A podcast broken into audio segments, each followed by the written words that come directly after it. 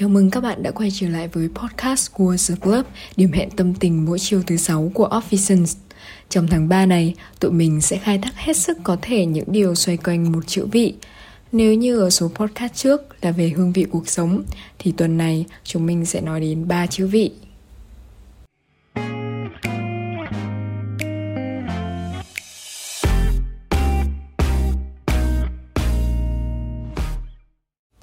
Đầu tiên, vị giác. Vị giác là một trong năm giác quan của con người, là một chức năng cảm giác của hệ thần kinh trung ương. Các tế bào tiếp nhận vị của con người có trên bề mặt của lưỡi, dọc theo vòng miệng, trong biểu mô của họng và nắp thanh quản. Ở phương Tây, người ta xác định được bốn cảm giác vị truyền thống, mặn, ngọt, chua và đắng. Trong khi đó, ở phương Đông, người ta lại quan niệm có 5 vị cơ bản là mặn, ngọt, chua, cay và đắng.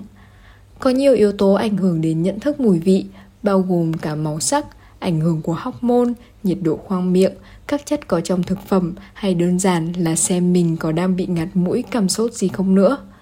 Khứu giác và thị giác cũng đóng vai trò rất quan trọng trong quá trình cảm nhận về mùi vị.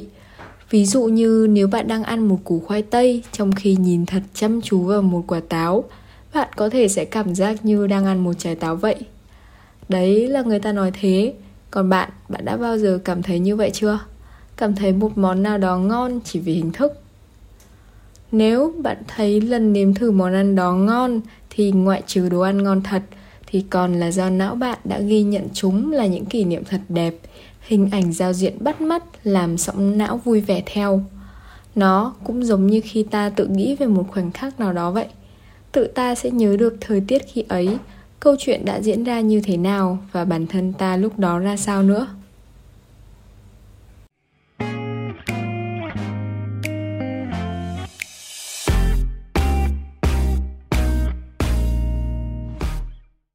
Vị không chỉ nằm ở trong khẩu vị, nó còn là vị trong âm nhạc, trong phim ảnh, trong cách phối trang phục và màu sắc nữa. Vào thời đại ngày nay, ta dễ bắt gặp nhiều phong cách thời trang khác nhau trên phố phường. Giới trẻ nghe nhiều loại nhạc khác nhau, nhún nhảy theo nhiều video clip và các động tác trending khác. Với giới tạm gọi là hơi già như chúng ta hiện nay, đôi khi sẽ nhăn mặt nhiều may, không hiểu tụi nó đang làm cái gì vậy nhỉ? Có người còn phản ứng gay gắt hơn nữa, mặc dù những bạn trẻ đó thực ra cũng không hề vi phạm pháp luật hay thuần phong mỹ tục gì cả. Ngược dòng thời gian lại thì ngày xưa rock hay hip hop cũng bị đánh giá một cách tiêu cực, cũng bị người lớn chỉ trích bảo rằng nó không tốt đâu. Nó không có tương lai và nhiều bạn còn bị cấm cản rất nhiều. Và rồi thì sao? Những thế hệ đó vẫn lớn lên một cách khỏe mạnh, vẫn đi làm, đi chơi, vẫn sống một cuộc đời vui vẻ bên những điều yêu thích của mình. Và mọi người có thể thấy ngày nay rock và hip hop đang được ưa chuộng hơn bao giờ hết.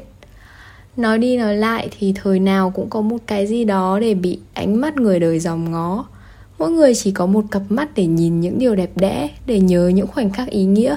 Vậy nên đôi khi nếu bộ não ta đã không thích cái vị nhạc, vị hình nào đó, thì cứ thu tầm mắt hẹp lại một chút. Ai làm gì cứ để mọi thứ tự nhiên. Còn mình thì cứ là mình, chuyện mình mình lo. Thế là đời đẹp tươi, thế giới hòa bình. Vị còn là vị của mỗi người trong hành trình phát triển bản thân nữa. Mỗi người chúng ta có một tốc độ phát triển khác nhau những người cùng chặng lứa của chúng ta, có thể là ông này, bà kia, nhưng điều đó không có nghĩa là ta không được phép bước chậm hơn. Việc mỗi người có tốc độ học, hiểu và ứng dụng vào cuộc sống khác nhau là điều từ ngàn xưa đến nay rồi. Bằng chứng là có nhiều nhà khoa học thành công từ rất trẻ, nhưng cũng có những người gần đến cuối đời mới được công nhận. Nếu cứ khuyên là không sao, cứ từ từ rồi thành công cũng sẽ đến, thì nghe hơi sáo rỗng một chút nên đổi lại. Mình hãy cứ nghĩ rằng, nói rằng là cái thành công mà mình muốn có chính là đi bộ chậm. Nhìn đây, ngó kia, thử này, làm kia, làm đủ thứ. Hay đơn giản hơn, thành công mình muốn có chính là sự bình yên, tận hưởng xứng đáng. Gần đây, mình đọc được một khái niệm khá hay, đó chính là mở rộng vùng an toàn của bạn. Bạn không nghe nhầm đâu, đó chính là mở rộng vùng an toàn của bạn từ trước đến nay thì ai ai trong chúng ta cũng sẽ thường biết đến hoặc được khuyên là phải bước ra khỏi vùng an toàn của mình đi để được thử sức mạo hiểm và làm nhiều thứ hơn. Nhưng không, thực ra thì ở trong cái vùng an toàn này cũng làm được nhiều thứ lắm.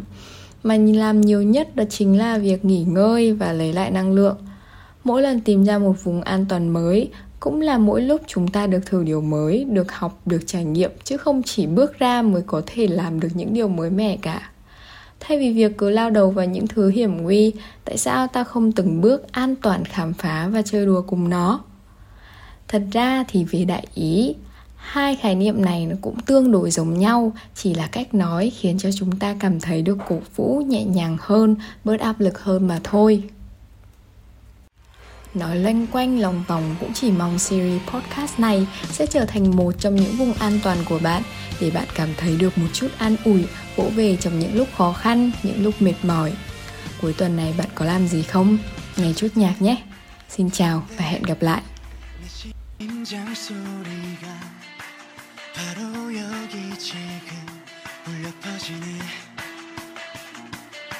불안한 생각은 날려보내자 오직 이 순간을